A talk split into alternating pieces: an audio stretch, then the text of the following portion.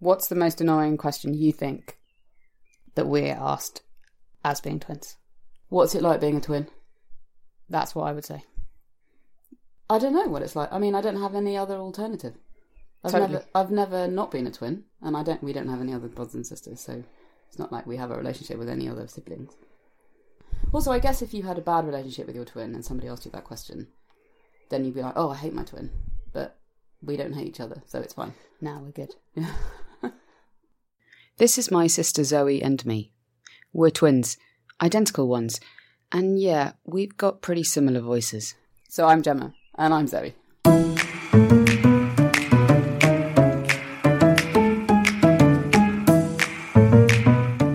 This month's episode of the Anthill podcast from The Conversation is all about twins. Annabelle and Will have kindly let me, Gemma Ware, host the show. I've got a bit of a stake in this one. We'll be talking to sociologists who study twinship, to a researcher doing his PhD on representations of twins in popular culture, and to leading academics in the field of twin studies about how useful twins are to science. And I sat down with my sister to talk about the kinds of questions we commonly get asked about being twins. It's something we also asked a couple of the other people who you'll be hearing in this podcast. Okay, so what's the most common question? Well, I mean, we quite often get asked about, like, can you read each other's minds, or do you know when she's in pain? Do you get asked that? Sometimes. I also get asked, like, did you ever switch positions for each other in crucial moments of your life? And we did that once, so I always regurgitate the same story. Yeah, we only did it once. Wasn't very successful. It wasn't very successful. I was doing a test. You were doing a test? Yeah. In maths. Yeah. And all our classmates were in on it, and all the people in the class knew, but the teacher then quickly sussed because everyone started laughing. Because we don't actually look that similar. No. Although others maybe think we do. Yeah. But I do quite often get asked, do you know when she's in pain? Which, frankly, no. Whether we like it or not, there is something about twins that makes us a bit special. And no, I'm not just saying that because I'm a twin. So what does research say about how twins experience growing up? And is it really any different to having a brother or sister who's not exactly the same as you? Anthill producer Annabelle Bly took a look at research into how being a twin affects your identity.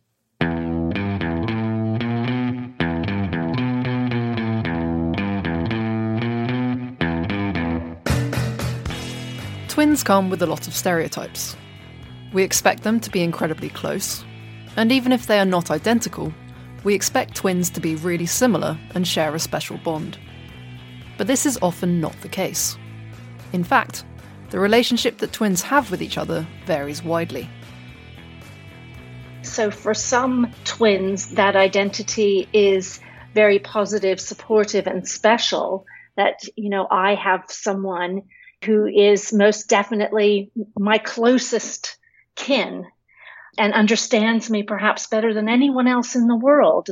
That's Alison Pike, Professor of Child and Family Psychology at the University of Sussex.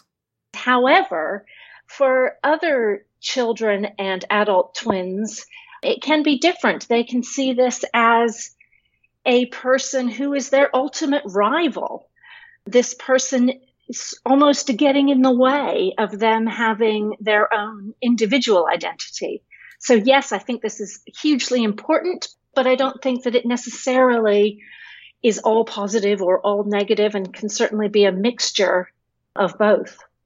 Alison says that research into twin identity is relatively scant, but she's worked with twins as part of her wider research into sibling and family dynamics. She actually had a PhD student a few years ago, Catherine Mark, now a researcher at King's College London, who was particularly interested in twin relationships and how they might differ from other sibling ones. The results were quite surprising.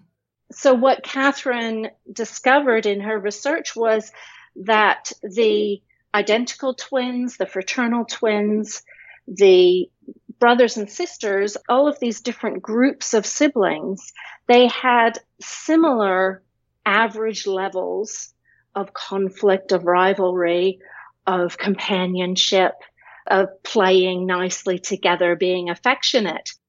Other research has shown there to be differences between twin relationships and other siblings. But on the whole, the differences tend to be very small. But you can see in this case, we didn't find any differences at all. And you have to wonder, you know, are there really differences between twins and siblings, even though in our popular imagination, twins seem incredibly special. And if you talk to twins, their identity as a twin comes out loud and clear as being important. But perhaps when we are actually using psychological measurements, there's far more similarity with brothers and sisters than differences.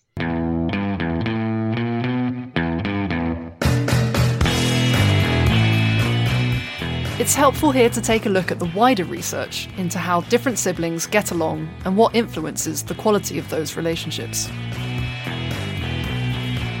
If we look at brothers and sisters and how close in age they are, so we have an age gap in the case of twins, that's zero, you know, a matter of minutes, all the way up to 10, maybe 15 years of an age gap.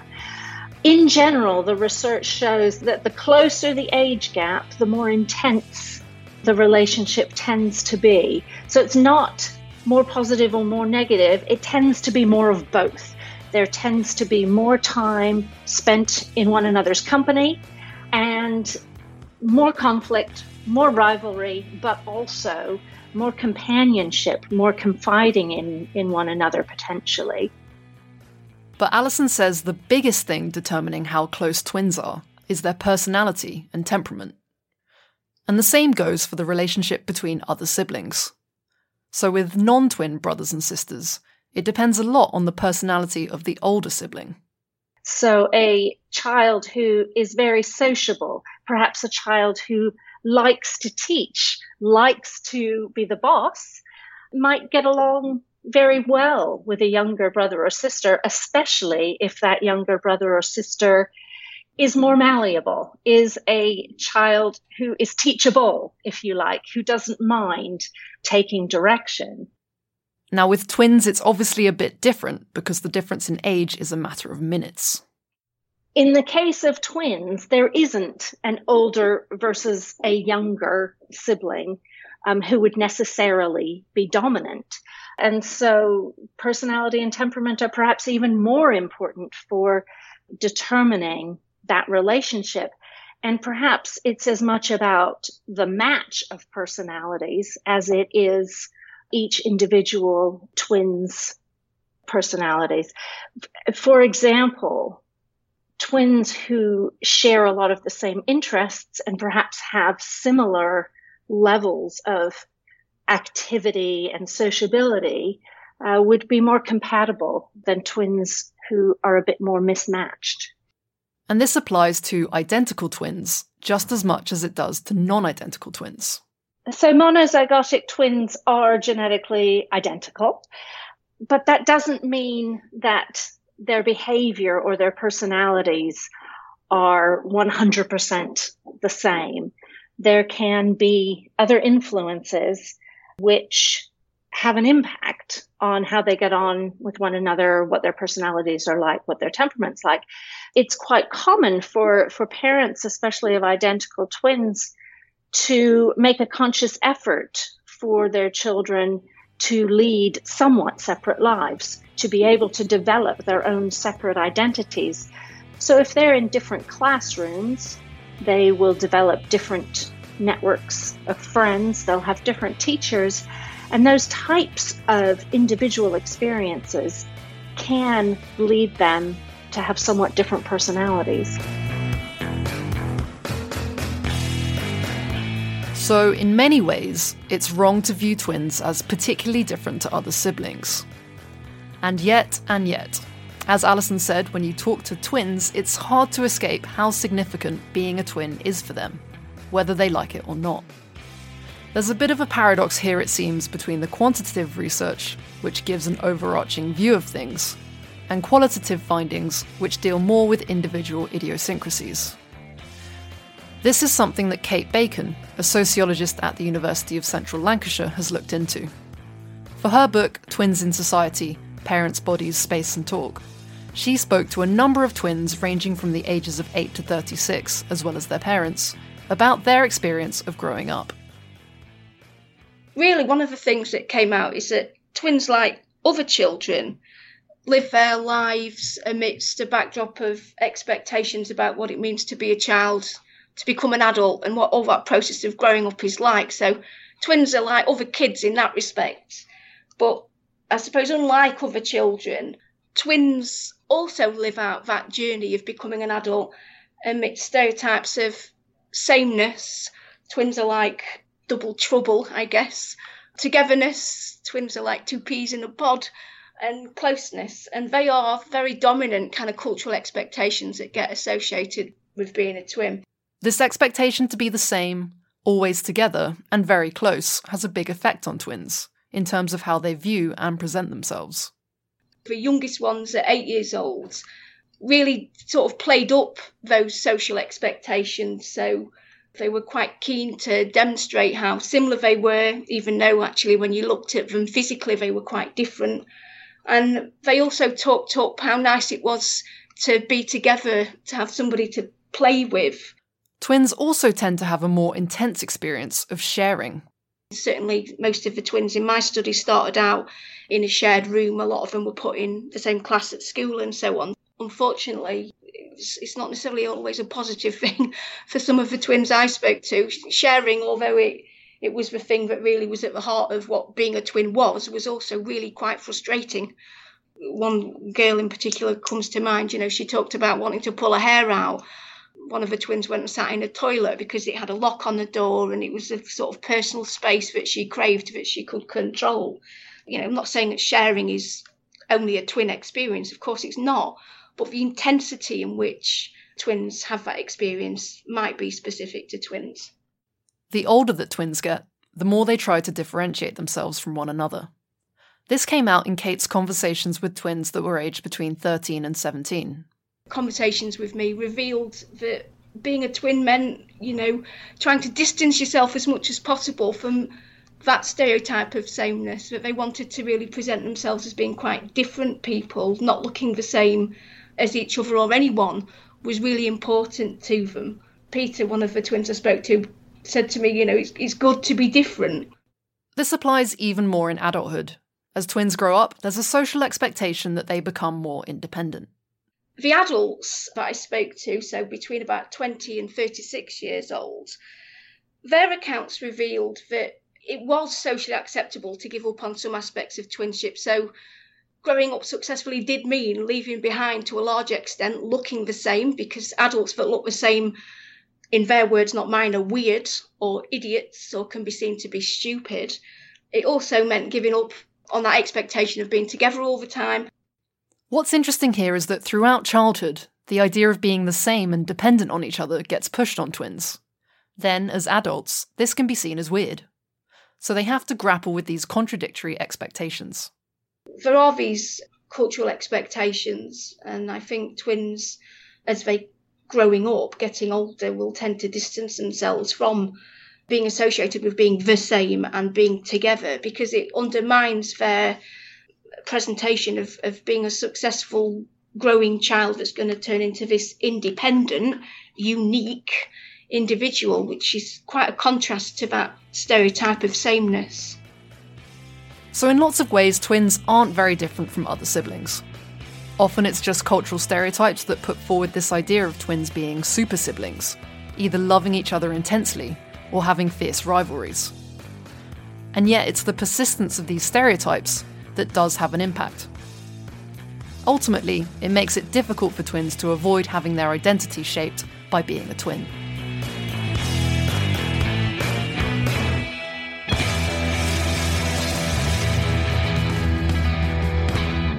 Annabel Bly there, one of the producers of our show. A lot of those stereotypes we were just hearing about from Kate Bacon find their way into popular culture. But they are often taken to the extreme, and twins get presented in all sorts of weird and wonderful ways. At one end of the spectrum, there's the idea of the evil twin. This is particularly pervasive in Gothic literature and horror films. So the evil twin kind of begins really as the concept of the double or the shadow self, really, in the Gothic, especially in German Gothic literature and also in American literature. That's Xavier Reyes, senior lecturer at Manchester Metropolitan University, who spoke to The Conversation's Paul Keaveney.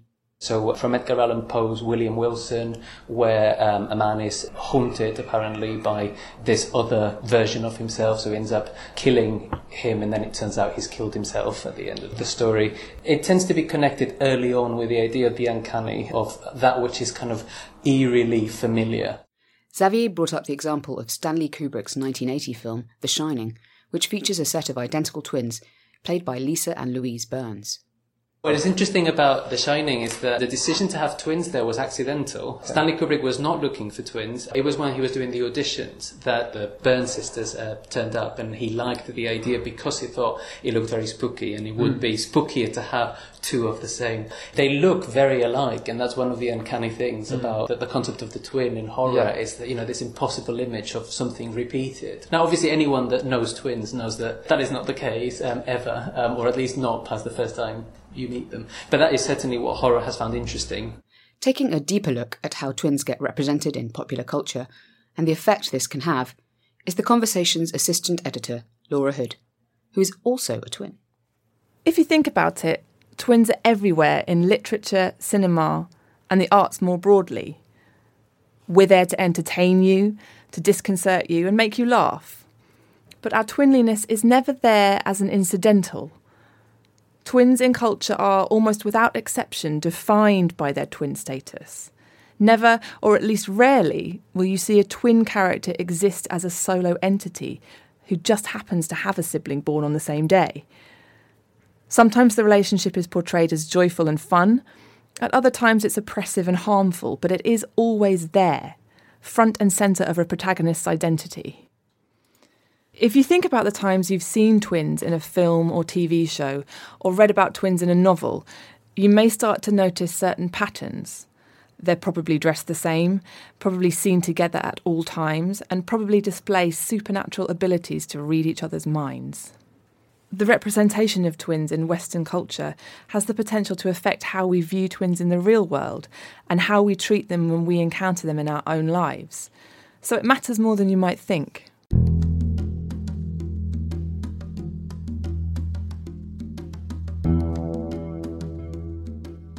James Hoctor from the University of Kent is conducting research that he hopes will contribute to the way twins are studied and understood. That's included looking at how twins are represented in literature and the arts, and in academic thinking, such as psychoanalysis. What drove me towards this was, I suppose, first off, it was my own experience as a twin, feeling that perhaps when I came across representations of twins in popular culture and in the theoretical literature, I felt that maybe it didn't represent my experience of being a twin. I examined photographs, I examined literature, I examined film, I examined television, and then I also examined theoretical accounts of twinship, so philosophy, psychology, psychoanalysis, in order to show that there's a correlation between the assumptions in both areas. James has looked at the work of three photographers in particular, all working in the United States between the 1950s and late 2000s. Diane Arbus, Mary Ellen Mark, and Harvey Stein. Those photographs seem to articulate the values or where we place twinship and how we imagine twinship. And so very often we look at the photographs and we see twins are in some way conjoined, so they'll be touching or their arms will be folded within each other. They will exaggerate the identical aspect of twinship, so they will be dressed similarly, or their hairstyle will be the same, or their poses will be the same. All of these photographers have endorsed these common cultural assumptions we have about twinship. These photos reveal a central point about the way we treat twins. There are lots of shots of young twins in matching outfits, something most people probably find adorable. But there are also pictures of adult twins dressed the same. Those pictures are less charming. They're even a bit odd. So at some point in a twin's life, wearing the same clothes crosses the line from cute to creepy. But do you know where that line is? And do the twins know where that line is? Somehow, twins are supposed to navigate the transition. They're meant to know when they should start dressing differently because the outside world no longer wants to see them dressing the same. So Harvey Stein has a photograph and it's called Parallels. So I'm looking at two boys probably about 6 or 7 years of age. They're identical twins. They're both wearing sunglasses and similar t-shirts, and they both have their arms around each other. And that evokes, in me at least, a sense of positivity about the aspects, and some sense of that's nice that they're able to be twins and be able to be close. And I think that's very often what it evokes in most people, or particularly in single-born persons. So if I go to another picture, which is another photograph by Harvey Stein, it's a picture titled Walter and David Oliver, 65 years old, and Walter is older by 8 minutes, and it was taken in 2001. These are two older gentlemen who are dressed in the uniform that a baseball player wears, with a pair of shorts, and they're wearing sailor caps. So, two photographs of twins in matching outfits. The only difference really is their age, and yet the effect is totally different. We're meant to see the kids as fun and sweet, while the older twins give us an uncanny feeling. Although we encourage sameness, and although we encourage people to identify with one another and feel part of a larger social group, with twins, very often we use twins as a way to say, this is the boundary, and you shouldn't go any further than this in these particular relations. There's a similar point to be made about the physical proximity of twins.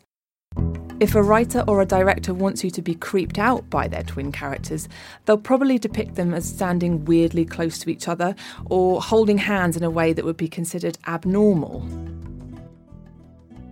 So, for example, if we go back to the photographs, the example of the two younger twins, they're wrapped around each other, their arms are wrapped around each other. With the older gentleman, they're touching. So it's not that they're represented as conjoined, but they're represented as always being in close physical contact with each other. We essentially stick their identities together. It might not seem like that much of a big deal that twins are always represented as being together. But stop to consider for a second how that might affect your conception of people who are twins. I, for example, don't spend every minute of the day with my twin. We hang out, but not every day. Yet the idea that twins are always together somewhere becomes the idea that twins should always be together. James highlighted an article from the Daily Mail. The title of the article was called The Twins Who Lost 2 Years of Togetherness. So it highlights that two twin infants had been separated for 2 years because one had been severely ill. To directly quote that article, it said, "Celebrating their second birthday was a particularly special occasion for Elizabeth and Sophie Ray, for at last they were together as twins should be." It's a heartwarming story, sure. And yes, my twin and I do spend our birthday together. But that doesn't necessarily mean it's messed up if we don't. It's all part of a conception society has of twins. They are only really operating as they should as people when they are operating as a unit. Instead of being two people, they are two halves of a unit. Very often we see them as portrayed as always together. They don't function separately, so they have to be together. Otherwise, there's going to be some kind of emotional disturbance or something's going to go wrong. They need each other for equilibrium, basically. This idea perhaps finds its foundations in Greek myth. Apparently Zeus created this unitary being which was too powerful. It threatened the gods, so he had to split this unitary being in half. Those two halves spent the rest of their lives looking for each other to feel whole again. The other classic twin trope that I'm sure resonates with every twin the world over is the idea that we can somehow read each other's minds. We feel each other's pain and sadness and know when the other is in trouble. Twins are imagined as cognitively bounded via some form of metamind. And what I mean by that is that very often we see the twins seemingly have some ability to have a shared mind, which allows them to experience their co-twin as they experience themselves. And so this manifests as accounts of extrasensory perception or a telepathic ability in twinship. Twins have an exceptional ability to be able to understand each other through perceptual experience, for example, in comparison to singletons who have to rely on higher cognitive functions such as language to understand each other. I once came across something that Kate Bacon uses, and I thought it was a very good way of articulating this notion of this metamind, or this idea of twins being cognitively bounded in some way. The image was from a Rugrats comic book. Rugrats is a children's cartoon which explores the lives of infants and toddlers. This particular example was a comic book strip which depicted Phil and Lil, who are different sex twins, as sharing a thought bubble, which seems to imply that they either share a thought or they know what the other is thinking. Again, just a bit of fun, right? But this idea goes beyond Rugrats. It has infiltrated serious scientific research too. Take biologist Rupert Sheldrake, for example. This was an academic, and I think he was quite eccentric, but he still made the claim that twins are perfect for studying person-to-person telepathy. So it's not just in popular culture, we can see it in academic accounts as well. There's correlations between the two ideas.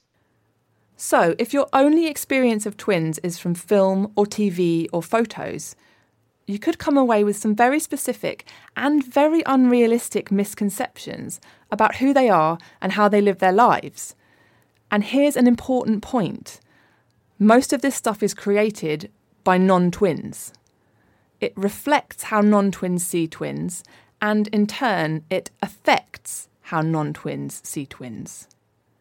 Beyond being a useful plot device, there are consequences to the matching outfits and the mind reading.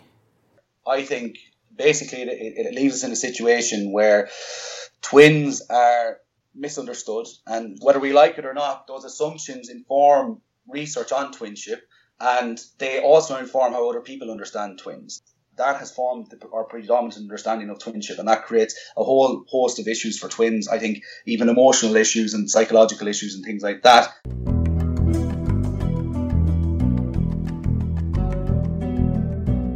This guy called Renee Zazo, he was a French psychologist. He's passed away now, but he wrote extensively on twins.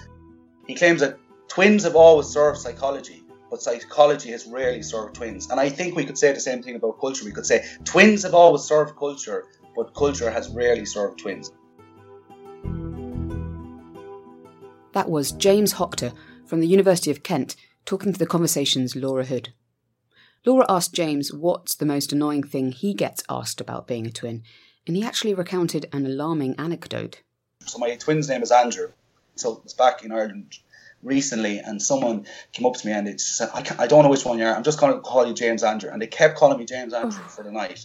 And I was just, and then they sometimes they'd call me Andrew James. But that's one of the things I really hate. I think it's very disrespectful to someone to do something like that. I'm glad that's never happened to me. So Laura and her twin brother also get asked some strange questions about being twins. Here she is, talking to her twin brother Alexis.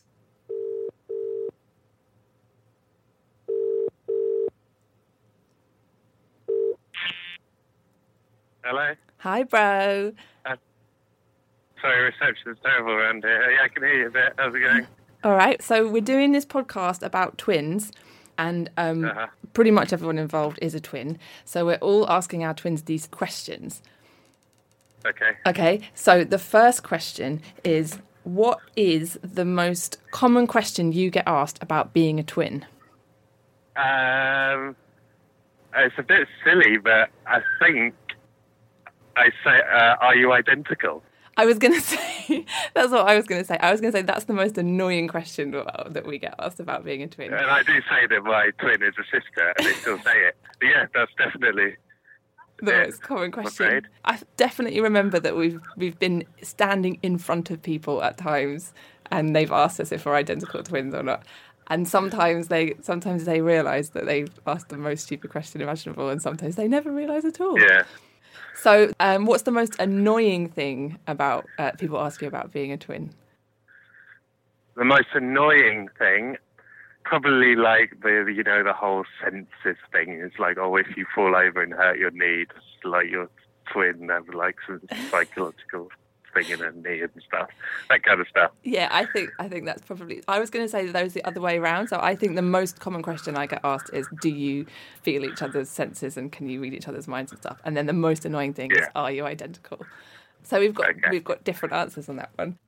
Thank you, Laura and Alexis Hood, for sharing your twin sights with us there. A few years ago, my sister and I began to realise how important twins are for science. In particular, debates about nature versus nurture, and the impact that our genes have on our lives. Twins databases have been set up around the world and are being used to study a whole host of questions about the human condition. So Zoe and I decided to join one. Twins UK, a database of 12,000 pairs of twins, is run by a group of scientists at King's College London. Being a member is pretty cool. We get to go in for a whole series of tests every few years. It's like a free medical. And get the occasional questionnaire sent to us from researchers looking into specific topics. To find out more about the history of the database and what they're working on at the moment, I went along to their offices at St Thomas's Hospital to talk to Claire Steves, Senior Clinical Lecturer at King's College London and a consultant geriatrician. I asked her why the database was initially set up. The twin study here in King's College London was set up in about early 90s, and the key questions that the scientists wanted to answer were about how things like osteoarthritis and osteoporosis develop, because at the time people thought they were just wear and tear, just natural ageing. There wasn't really much science behind the understanding of those two very, very common diseases. So Tim Spector, our director, who's still our director, decided to set up a twin study to try and look into whether or not there was a genetic component to these common diseases. Tim Spector, who has been on the Anthill before, talking about the experiments that he's done on himself back in episode 9, went on a big media campaign to recruit sets of twins from around the country. Most of them were women, because it's women who bear the biggest burden of osteoarthritis and osteoporosis. The database grew from there. Really only about 5 years after, they realised how important this could be to study all health. And so started to broaden the visit and broaden the questions that were asked and bring in collaborators from all over the world. And so now we have a very international resource. So why are twins so useful to scientists? I asked Athula Sumathipala, Professor of Psychiatry at the University of Kiel, who is in the process of setting up a twins database in Sri Lanka. It's a specific methodology by comparing identical or monozygotic twins with non-identical twins, because monozygotic twins, or what we call as identical twins, are similar, and because they share the genes exactly in the same way, in a given trait, for example, eye color, skin color, things like that, compared to the non-identical twins, identical twins share the characteristics almost 100%. So therefore, by comparing a group of identical twins with non-identical twins, we can actually get a very clear idea about the relative contribution of genes and the environment. Think of it like this.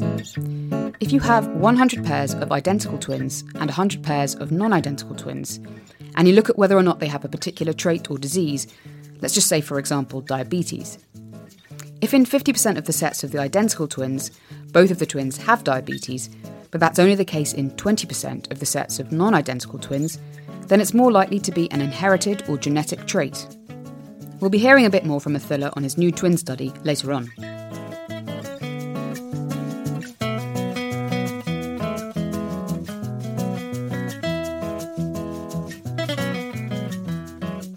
The use of twins to study the nature versus nurture debate has a long history. In 1875, the British researcher and eugenicist Sir Francis Galton wrote an article about the importance of twins. But it wasn't until the 1920s that a scholar called Charles Merriman started comparing identical twins with non-identical twins. Sadly, studies using twins have been used for various unethical purposes since then. Tragically, the Nazi Joseph Mengele used twins for some of his disturbing experiments in Auschwitz concentration camp. And in a sinister study led by the child psychologist Peter Neubauer, sets of twins given up for adoption in the US were separated at birth and never told about it. It only stopped in 1980. There's actually a chilling episode about this experiment on the NPR podcast All Things Considered that's well worth listening to. Today, there is a lot of emphasis on ethics when carrying out experiments using twins. But there are different designs for twin registers and twin databases. The one my sister and I are in at King's College London is a survey, so all the people involved are volunteers. Here's Claire Steves again. Our twins are involved in quite complex studies, maybe even slightly invasive studies, because they're volunteers, they really care and they really want to come up and do it. Of course, having volunteers means that you do have a slightly healthy volunteer effect. So it's important to make sure that we reproduce any findings we have in other sorts of studies that can tap into different sets of populations who may be slightly less willing to volunteer. There is another model called a population-based twin study, popular in Scandinavian countries. To find out more, I called up the head of one of these registers, based at the University of Southern Denmark. Yeah, my name is Kåre Christensen. I'm a medical doctor by training. I'm the director of the Danish Aging Research Centre and the Danish Twin Register. A population-based study tries to find all the twins in a certain population, in this case Denmark, and study what happens to them over long periods of time. Kåre explained that they started to collect the information in the 1950s, but the data goes back to the late 19th century. And the story goes that the reason that they started back with those born in 1870 was that was the birth year of the king. And it was an enormous amount of work where the two medical doctors, Hauge and Harvell, contacted all the 2,200 parishes that are in Denmark. And they had the priest going through the church books. They were kind of the registration spot for twins and other birth in Denmark, and simply made a list of everybody who was born since 1870 and who was live-born twin with a live-born co-twin. And then afterwards, if they were still in the parish, they would contact them to ask whether they looked like two peas in a pod. If they'd moved away, they tried to find them. If they died, they contacted families to ask whether they looked alike. There was one criteria. And that was that both had to survive to age 6 in order to be certain about this, whether they looked alike, because it can be difficult with babies. These pairs of twins have been followed throughout their lives. Some agree to participate and to answer regular questionnaires, and some don't, but that's still useful for the researchers. Even for the twins that don't participate, the scientists can track them using anonymised health records, and this has given the researchers a really interesting insight into ageing and death. A key finding is that about a quarter of the variation in lifespan of the twins in their study can be attributed to genetic factors, and the remaining to environmental factors and just pure chance. Another way to demonstrate it is that in those cohorts, the old ones, those who survived to adulthood, the identical twins on average died 10 years apart, while the fraternal twins on average died 18 years apart. So it shows that despite that you have the same gene and grew up in the same childhood environment, it's not kind of your destiny. It adds to the mystery of life almost in a way, doesn't it? It kind of implies that chance is a really, really important part of life. Absolutely, absolutely.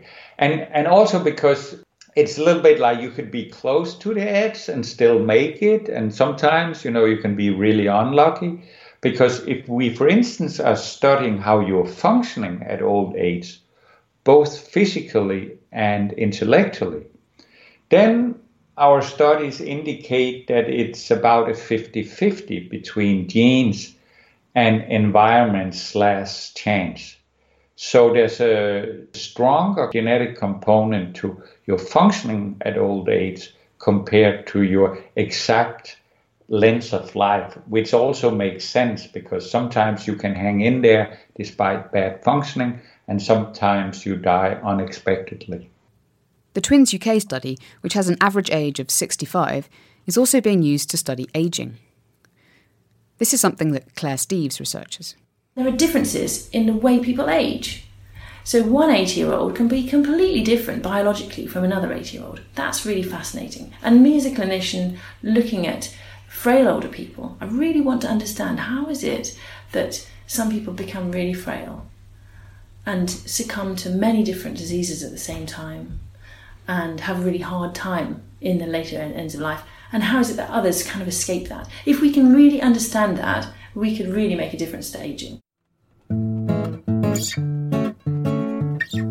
Another big area of research that the twins study at King's is being used for is the microbiome, that world of bacteria that lives in your gut and which scientists are beginning to understand plays a key role in the way our lives pan out. The microbiome that exists in our gut obviously metabolises our food, so it's a big filter between what we eat and what we actually take into our body. And also changes these precise metabolites, so then our body takes in different nutrients. So you might take in the same food, but what your gut microbe does to it is very different, so you have a different internal effect of it. This is all part of a growing stream of research into how the genetics of an individual might interact with their environment. And this goes back to that question, the big question sort of really facing society is how the difference in environments, in socioeconomic factors, in the exposures of people really creates disease and creates this big inequality in health. I think that really is something that we've got to solve in the next 30 years, or at least try to solve. And so going forward, we want to really broaden and strengthen our socioeconomic and our environmental understanding of these twins that have been in study for so long, so that we can really map that against their health parameters. And I think that's going to be really interesting in understanding the effect of environmental factors on individuals. It's that question about what happens to people in different environments, and in particular different parts of the world, that has driven the research by Athula Sumathipala and his team to create twins databases based in non-Western countries. Athula's particular interest is in mental health, and it was through a twins database that he and colleagues set up in Colombo in the early 2000s that the team made an important discovery about depression. We found that depression is less heritable in Sri Lankan sample compared to the Western population. We also have seen differences in the heritability, which means transferring the traits from one generation to the other generation. This means that in Sri Lanka, a person's environment played a bigger part than their genes in whether or not they suffered from depression than it did in Western populations.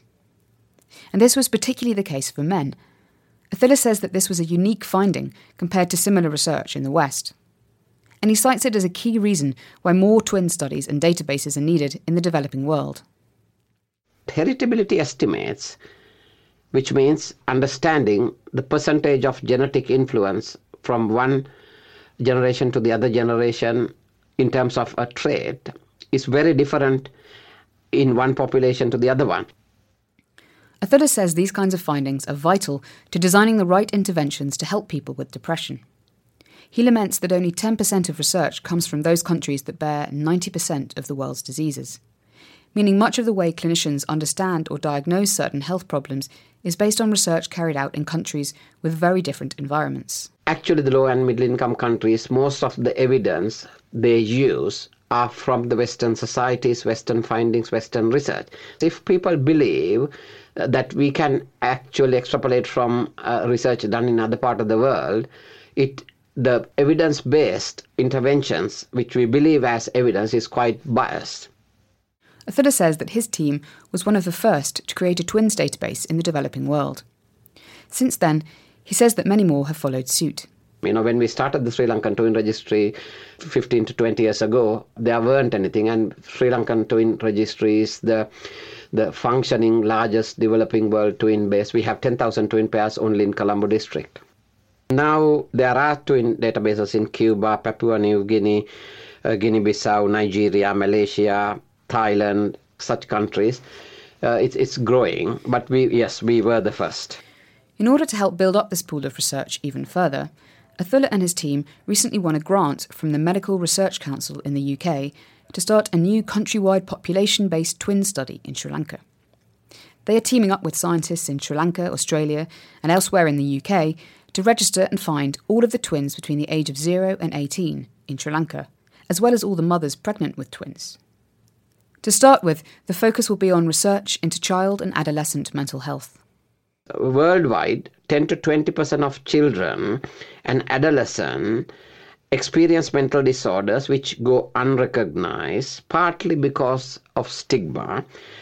And again, 50% of all mental illness begin by the age of 14 and 3/4 by mid-20s. So therefore, early brain development and childhood adversities, facing war and trauma and their impact on brain for future mental illness was very important. The Sri Lankan part of the project launched in April 2018, and now Athula and his team are basically on the hunt for twins. They're visiting schools and hospitals and working with the Sri Lankan Ministry of Health in an effort to try and find all the twins that they can. This cohort can be used to do studies in non-mental health research as well, for that matter, studying twin pairs. When they are delivered, they have got low birth weight. There are a lot of medical complications, obstetric complications. So it will bring a very good opportunity to do longitudinal studies by following them up. And again, strategically, what we are going to do, along with this twin cohort, we are going to study a non-twin sample as well.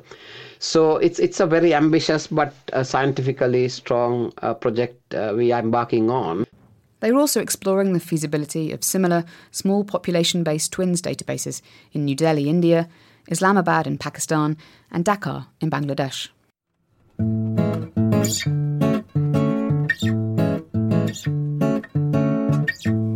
There are lots of other interesting things being studied by twins databases around the world too. At King's in London, for example, another twin study called the Twins Early Development Study has followed a group of around 10,000 sets of twins from birth, looking at their cognitive and psychological development. While some of these kinds of research questions are controversial, particularly around the impact of genes on intelligence and what that means for education, they have shown what the twin study model can do. I asked Cora Christensen where he thought the future lay for twins-based research. When I started in twin research, we were most interested in similarities between twins, but more and more as the genetic part have moved on, the focus has been more and more on differences between twins. So that means the differences between how twins age or what diseases or conditions they get. I think that the comparison between identical twins will help us enormously in genetic study and understanding how molecular processes are functioning, because we have the best possible control in the co-twin if one twin has a condition or exposed to something. I think that is the area looks most promising and interesting for twin studies. There are now more twins in the world than there have ever been, partly as a byproduct of infertility treatment, which has led to more non-identical twin births. This is good news for scientists, particularly as more twin registers appear in the developing world, like the ones Athula is involved in. Meanwhile, my sister and I plan to keep helping the scientists as much as we can. Who knows what more they might find.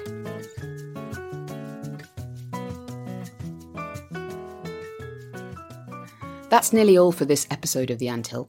But before we go, we wanted to give a little shout-out about some other podcasts you might be interested in. First, another podcast from The Conversation UK is In Depth Out Loud, in which we narrate long-form articles written by academic experts. Our latest episode is on the history of how the humble potato fueled the rise of liberal capitalism. Britain's love for the potato is bound up with notions of the utilitarian value of a good diet and how a healthy citizenry is the engine room of a strong economy. To find out more about that, we need to go back to the 18th century. That's In Depth Out Loud. And do also check out Trust Me, I'm an Expert, a podcast from our colleagues over at The Conversation Australia. Their June episode is all about explainers, explaining three tricky and baffling topics. Here's a taste. We'll hear what psychology research has to say about why people like pimple-popping videos. We're watching a YouTube video that's just a 50-minute compilation of pimples being popped. Oh. Really bizarre. Yep. Oh, yep. Yeah. Really close. It's really it's zoomed super in. Close. And how quantum mechanics really works. Any piece of electronics you have, be it your phone, headphones, is using quantum mechanics. That's Trust Me, I'm an Expert from The Conversation Australia.